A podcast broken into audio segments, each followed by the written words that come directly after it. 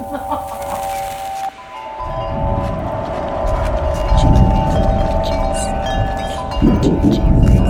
you.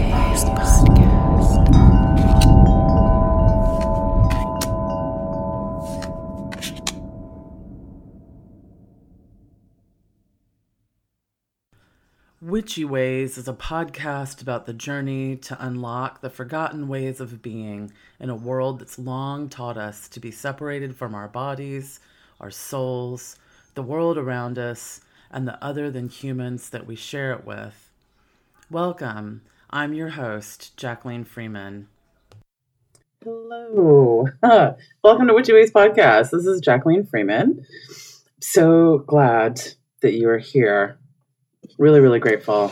Um, so I just wanted to tell you a little bit about myself and um, why I've started this podcast. Why I didn't just stay with Kitchen Table Alchemy podcast um, that I started with my friend Sarah Korn. Um, that really felt like our baby, and it was just not moving when Sarah decided that she wanted to focus more on um, on writing her book, which she's doing great job with.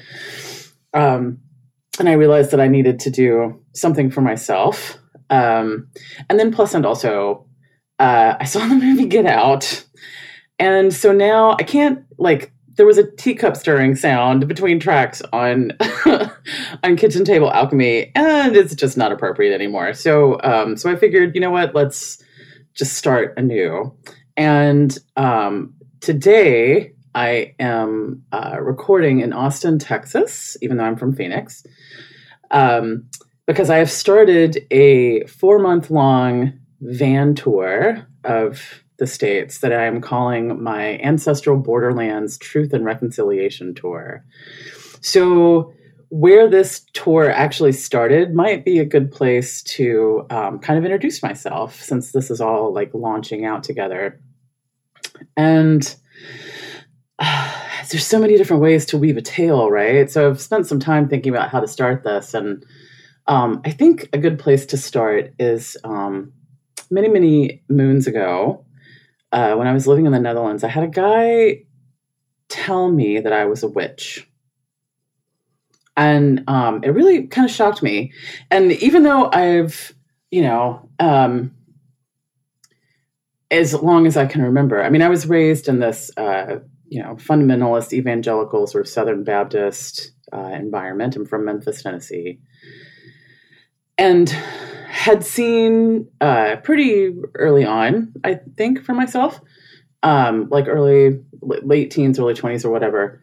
Um, just how tied up these ideas of what we thought a witch was were with these misogynies in in our culture, and so I had taught my son that this sort of like Halloween idea of a witch is like a cartoon character and basically a propaganda tool. Like this is something that I had always taught him. But even that aside, it kind of shocked me when this guy said this. And uh, I was like, what? What do you mean? And he's like, well, it's a hereditary thing. Like, uh, it's not like necessarily a practice thing, it's a hereditary thing. And uh, do you have any witches in your family? Was like, uh, no. I come from a very long line of like intensely oppressed religious people. Thank you very much. Pretty, there's no witches back there. And he was like, well, actually, um, people will become uh, really, like, really dive into religiosity as a way to sort of push down their spiritual gifts, actually. Um, I was like, huh. I was like, so did you have any people in your family that dressed up as witches for Halloween ever? I was like, ever? Oh, I, I have like multiple people in my family that dressed up as witches every Halloween. so he's like, yeah, you're a witch. um, so that was really interesting, right? I kind of didn't know what to do with it. Um, and it was one of those things that just kind of stuck in there, right? It was one of those conver- there's lots of things that I forget, but that was not one of them. And um, so at another point, I had someone because um, I, I went through this really. I mean, I had struggled with depression all, all of my life, but um, and it had even struggled with suicidal depression. And at the end of my time in Holland, uh, I went through a suicidal depression that that really almost killed me. Uh, it was really the deepest and darkest end I think I'd ever gone. And I, I remember the day that I decided to live. Um, that was the place that that it went to, right? Um, but in that very slow um, climbing my way back up to the surface from that experience, um, so I decided to live, but you know, it was it was, it was a tenuous hold. uh, I'm sure there's many of you listening that, that know exactly the place I'm talking about. And and in that space, um, there was this tree in uh, the park down from where I lived, and um, it, she was a willow tree, and uh, she had these big burls like all over these huge burls all over her. It was like these boobies and butts just kind of like all over her trunk, you know. So I called her the mommy tree and I would like snuggle in there and I would like twist her her little willow hair around my finger and um, she would just take all my pain away. Um, it was like a little vacuum cleaner or something. And um, I was in the space of like vanity, vanity. It's all vanity. And uh, I had moved so many places and reinvented myself in so many different ways. And, you know, uh, here I was in the same place still. Um, and, and it was really hard to hang on. And she showed me all the different things she'd seen standing in this one place for the 300 years or so she'd been there um, and so it was my first lesson on grounding, you know, uh, which was really important. Grounding and boundaries, life changers, they're amazing. Um, but it was really my first lesson on grounding, on, on getting rooted into a place. Um, and coming from an abusive background, like being rooted in a place was not a safe thing. So that was something that I had, you know, I always needed to know how to get out. Um, so uh, so that was a really big turning point for me. I'm, I will always be grateful to her uh, for for being with me in that space. And I remember telling someone, um, and you know, Dutch people as, as a whole, generally speaking, um, are, are, not really open to the idea of, of, you telling them that you have a tree as a best friend. it is it is something that is met with a lot of side eye. And um, but there was one guy that I had told that was like, well, you know if you form a special relationship with a tree, then uh, those kinds of trees, no matter where you are in the world, are going to know who you are. And they'll also recognize your family. And I was like, really? How, how do they do that? And he was like, yeah, I'm not really sure, but you know, that's how it works. And maybe he knew more and just saw that I was not in a place to be able to hear that. Um, but again, it was one of those things. I forget a lot of things, but that was one of the things I did not forget. Um, and here I am, some 15, 18 years later, and I'm starting to really understand um, that that like willows are a family, and ashes are a family, and and birches are a family, and they know each other, and that we can have these special relationships with them, right? So I've really been sort of um, I've gone on this uh, kind of Mr. Toad's wild ride from that point to this. I, I, uh, you know, in the meet between those experiences and where I am now, um, I had converted to Islam, practiced Islam for six years, wore the hijab for three of them. Um, very grateful for my time in the House of Islam. Very grateful to the hijab. Taught me physical boundaries. Uh, it was very, very healing for me um, and as a you know sexual abuse survivor, that was not something I had any idea about. So um, the hijab was a really great way for me to uh, be really, really feminine and still um, draw that boundary, right, of avoiding the male gaze. I didn't really know how to do that before I was introduced to the hijab. Um, so I did that, left that um, have done a lot of sort of seeking in between. Um, identified myself as a freelance monotheist uh, for a long time. Then, then started saying that I was a freelance monotheist who uh, appreciated the way that pagans approached things. Um, and that's migrating again.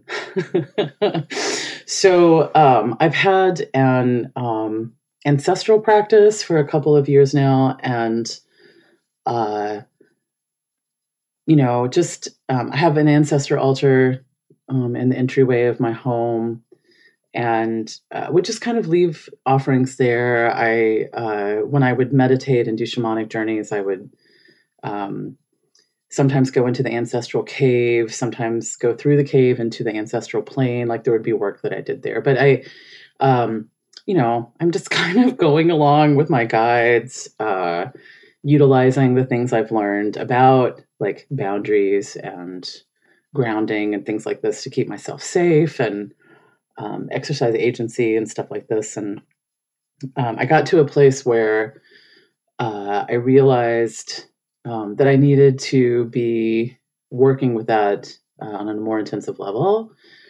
Um, have done a lot of deep work with the story of Baba Yaga and Vasilisa. It's a Russian folktale.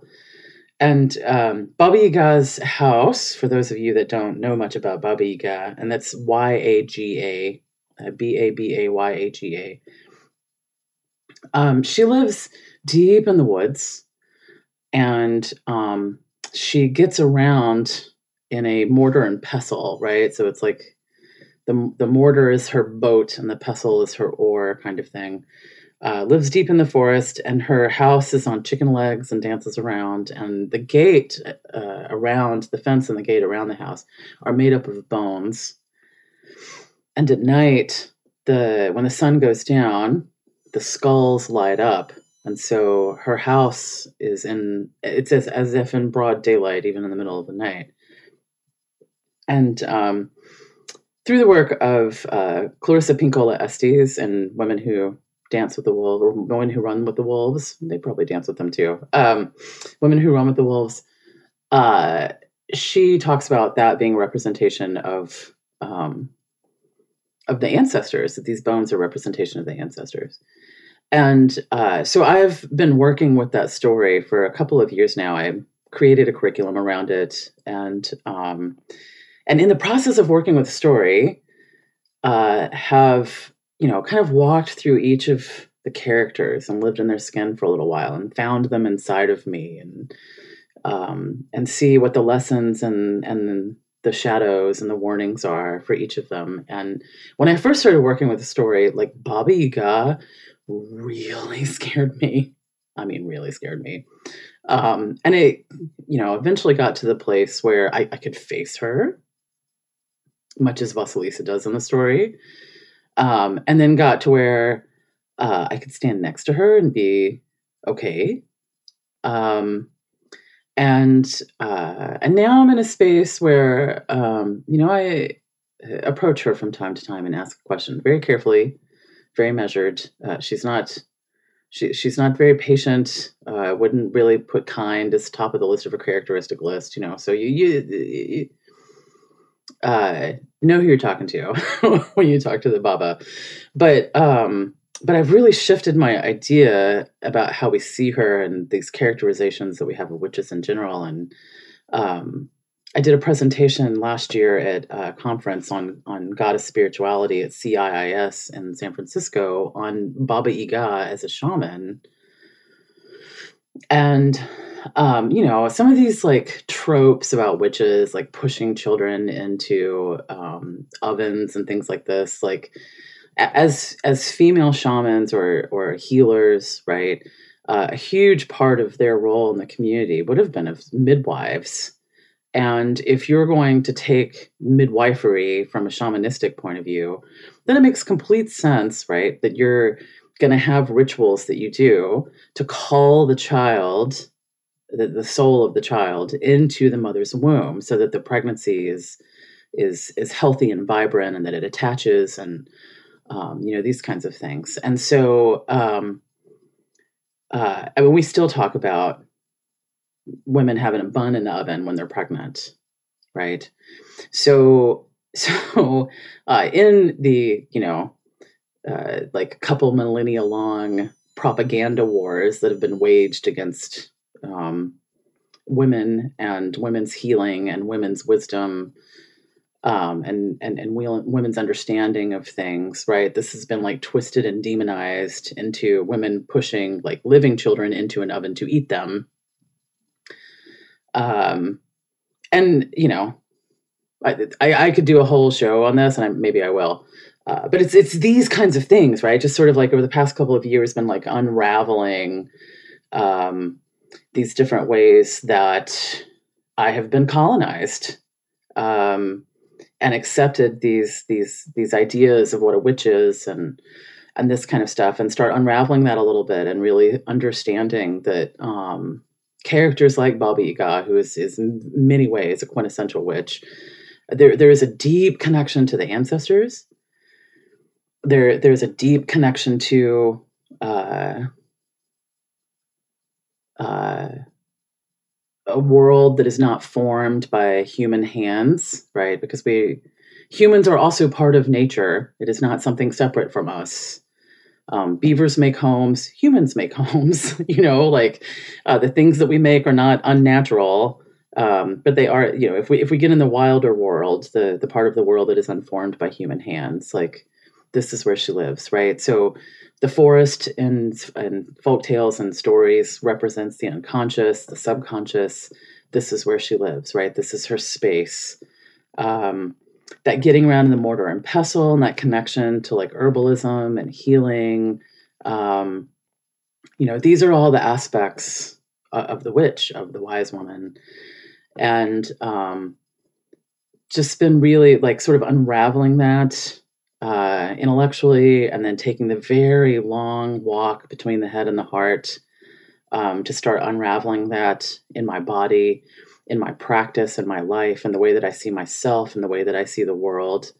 And um, and then it got to the space where I uh, knew that I needed to do some more. You know, through that work with Baba Yaga, I, I um, started doing more ancestral work and got to the place where I wanted to do something a little bit more structured um, with someone that uh, had an established practice instead of just kind of winging everything on my own and um, with the help of my guides, of course. And um, so I started a class with Daniel Foor, F O O R, and uh, last fall, which has been amazingly powerful. Uh, absolutely recommend his book, his classes.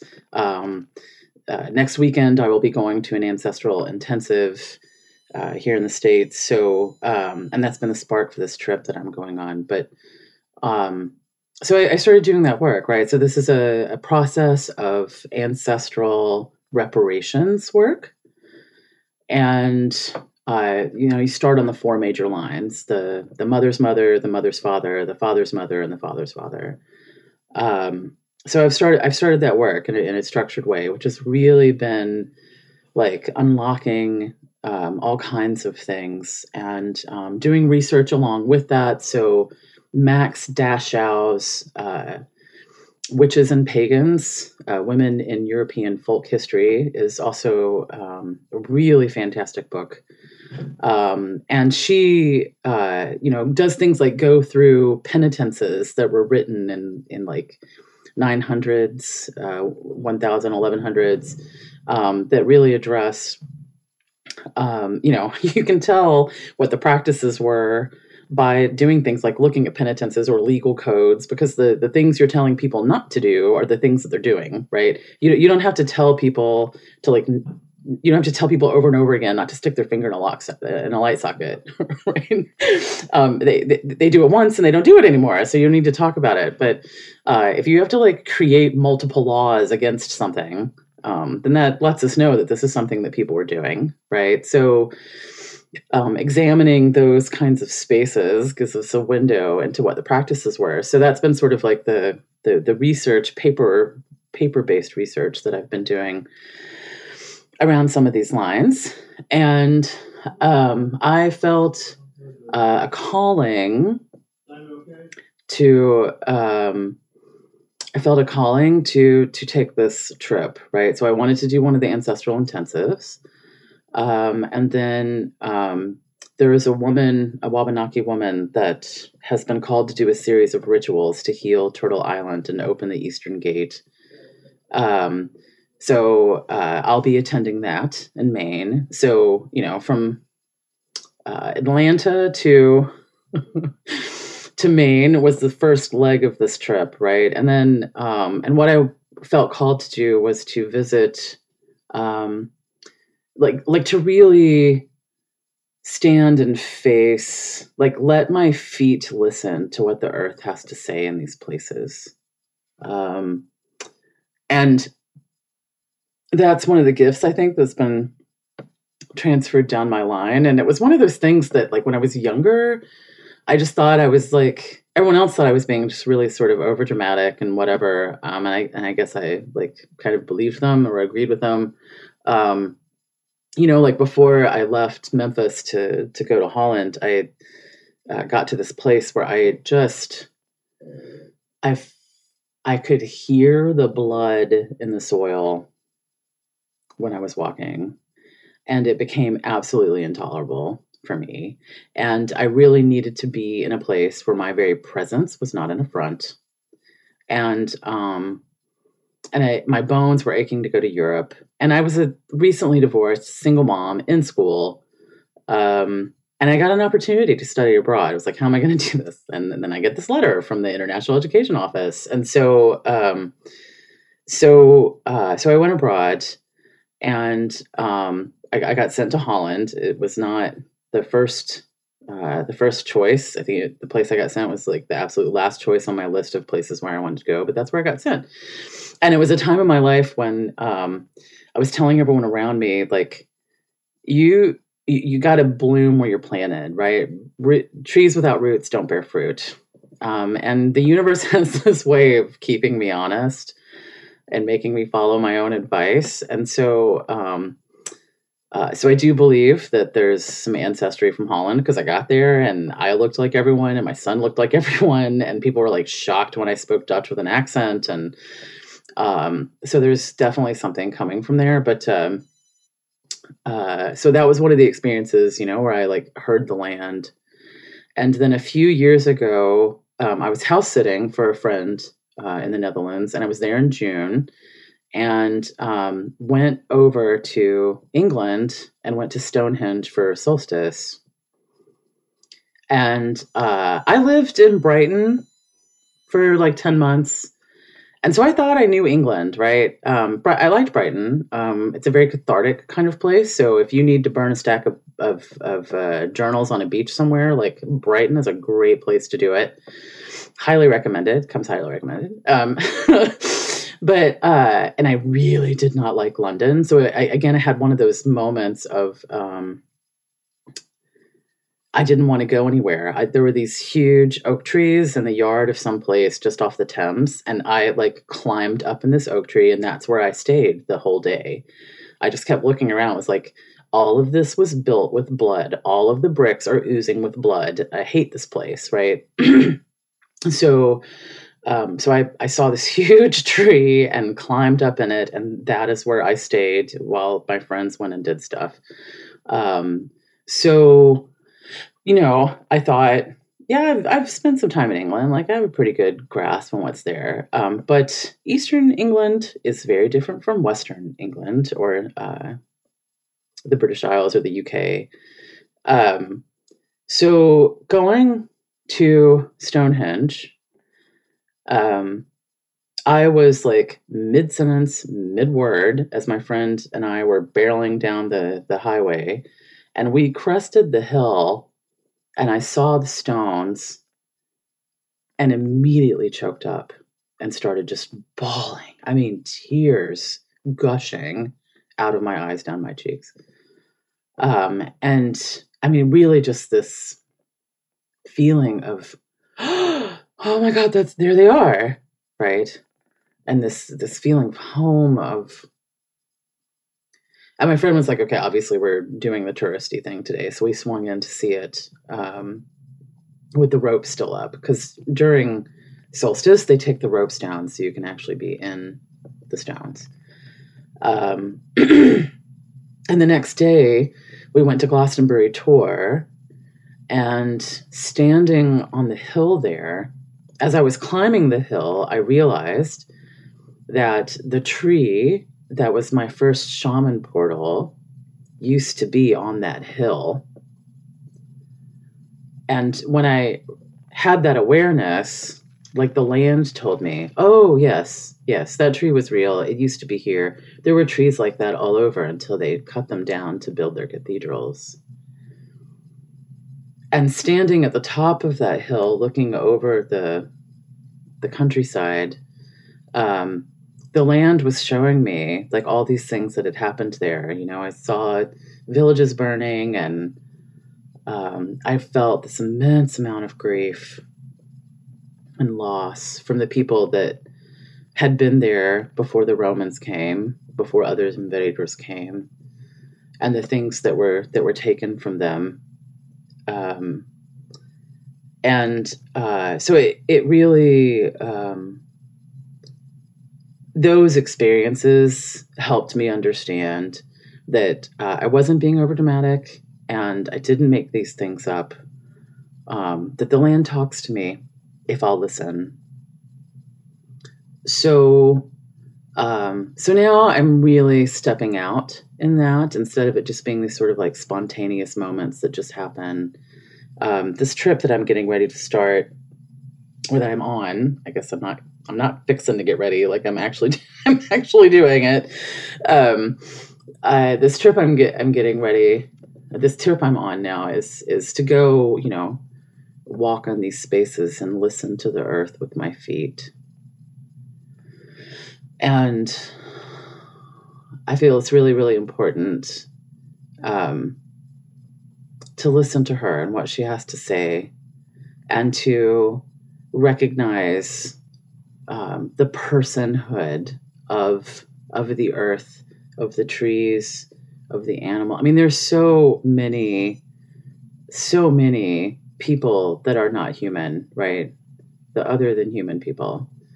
Um, so this podcast is really going to be about those experiences um, and that that reconnection with the earth, that reconnection um, with the body, which is something that my work has been about for quite a while. Really, you know, in the fundamentalist evangelical upbringing that I had, I was taught that the body was corrupt and would lead you astray, and that the earth was a punishment.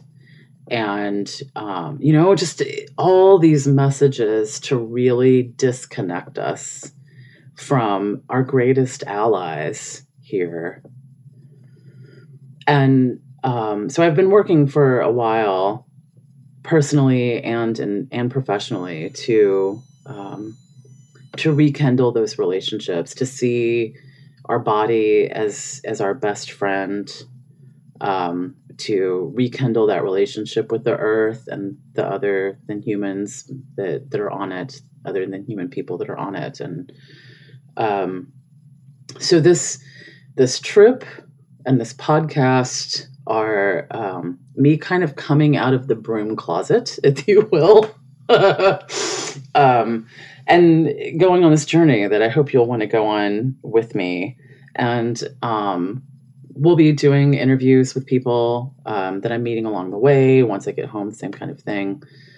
Um, but just really uh, beginning this trip as I think it is important to do with, uh, and especially in these times. Uh, yesterday was June 19th or Juneteenth um, which is the day that um, the slaves were emancipated. Um, it is not a day that we typically honor or recognize in this country, and I would love to see that change. Um, so I, uh, I think the timing is right. Um, it's not exactly how I, I didn't plan it to start on June 19th, right? Um, that's I, I, needed to leave to get to a place by a certain time. and so um, so June 19th is the beginning. This year is the 400th anniversary of the first slave ship coming into Jamestown port in Virginia.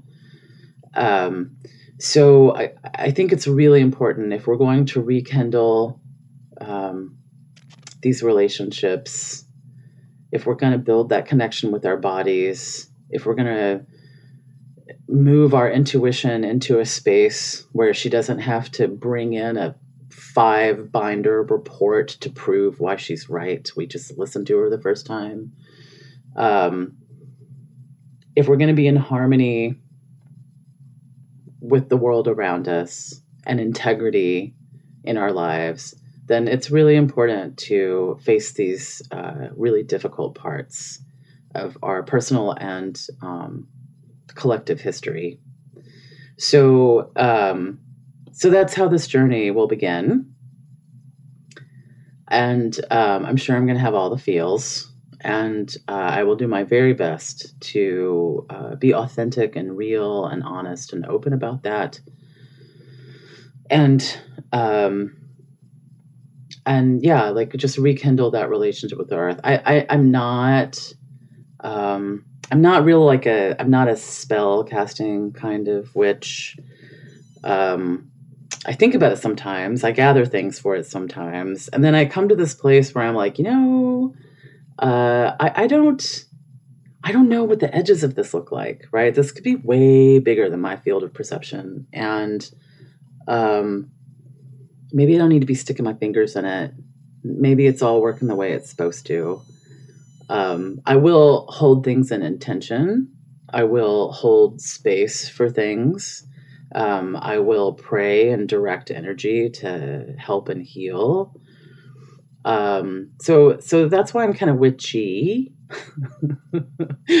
witch-ish, um, and uh, and for me, this is really about uh, rekindling the old ways of of connection um, of, of, of, connection and relationship as opposed to uh, the colonizers ways of uh, alienation and exploitation so um, so that's a little about me i don't know how much uh, that tells you or if that's interesting or uh, if this is a good introduction or not, but that's that's that's that's a little bit about me. So um, uh, the next podcast is um, was recorded in the redwoods when we took the uh, we took a trial trip before this one. I, I built out my mother in law's minivan, so it's a removable build.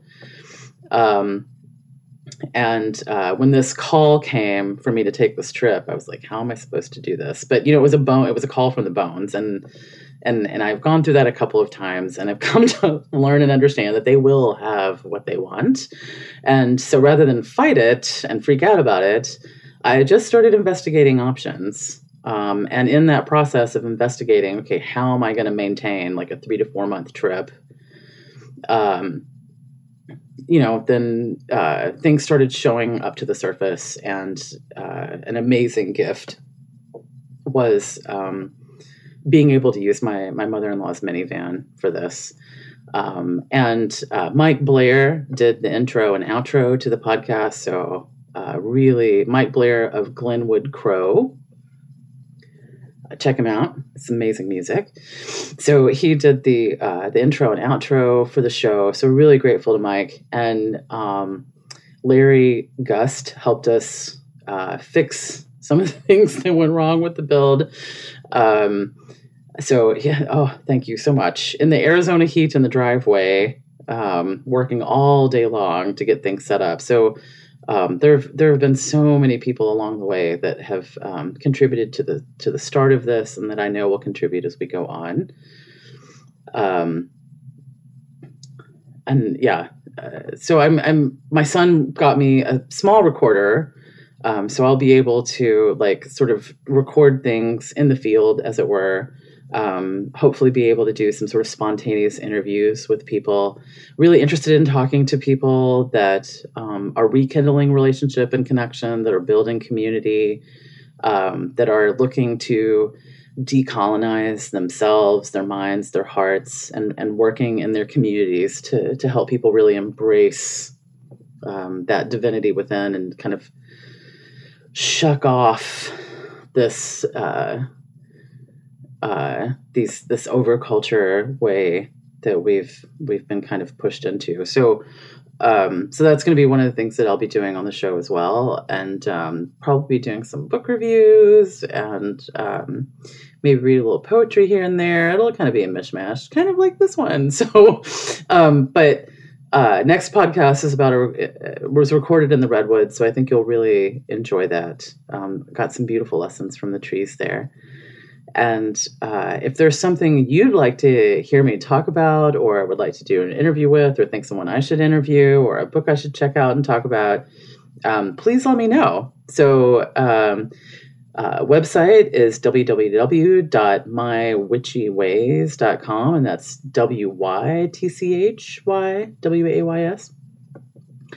Um, I will likely be putting up an Instagram. I've been kind of running away from social media lately, but uh, uh, I'll probably put that up today so we can look up Witchy Ways or My Witchy Ways for that.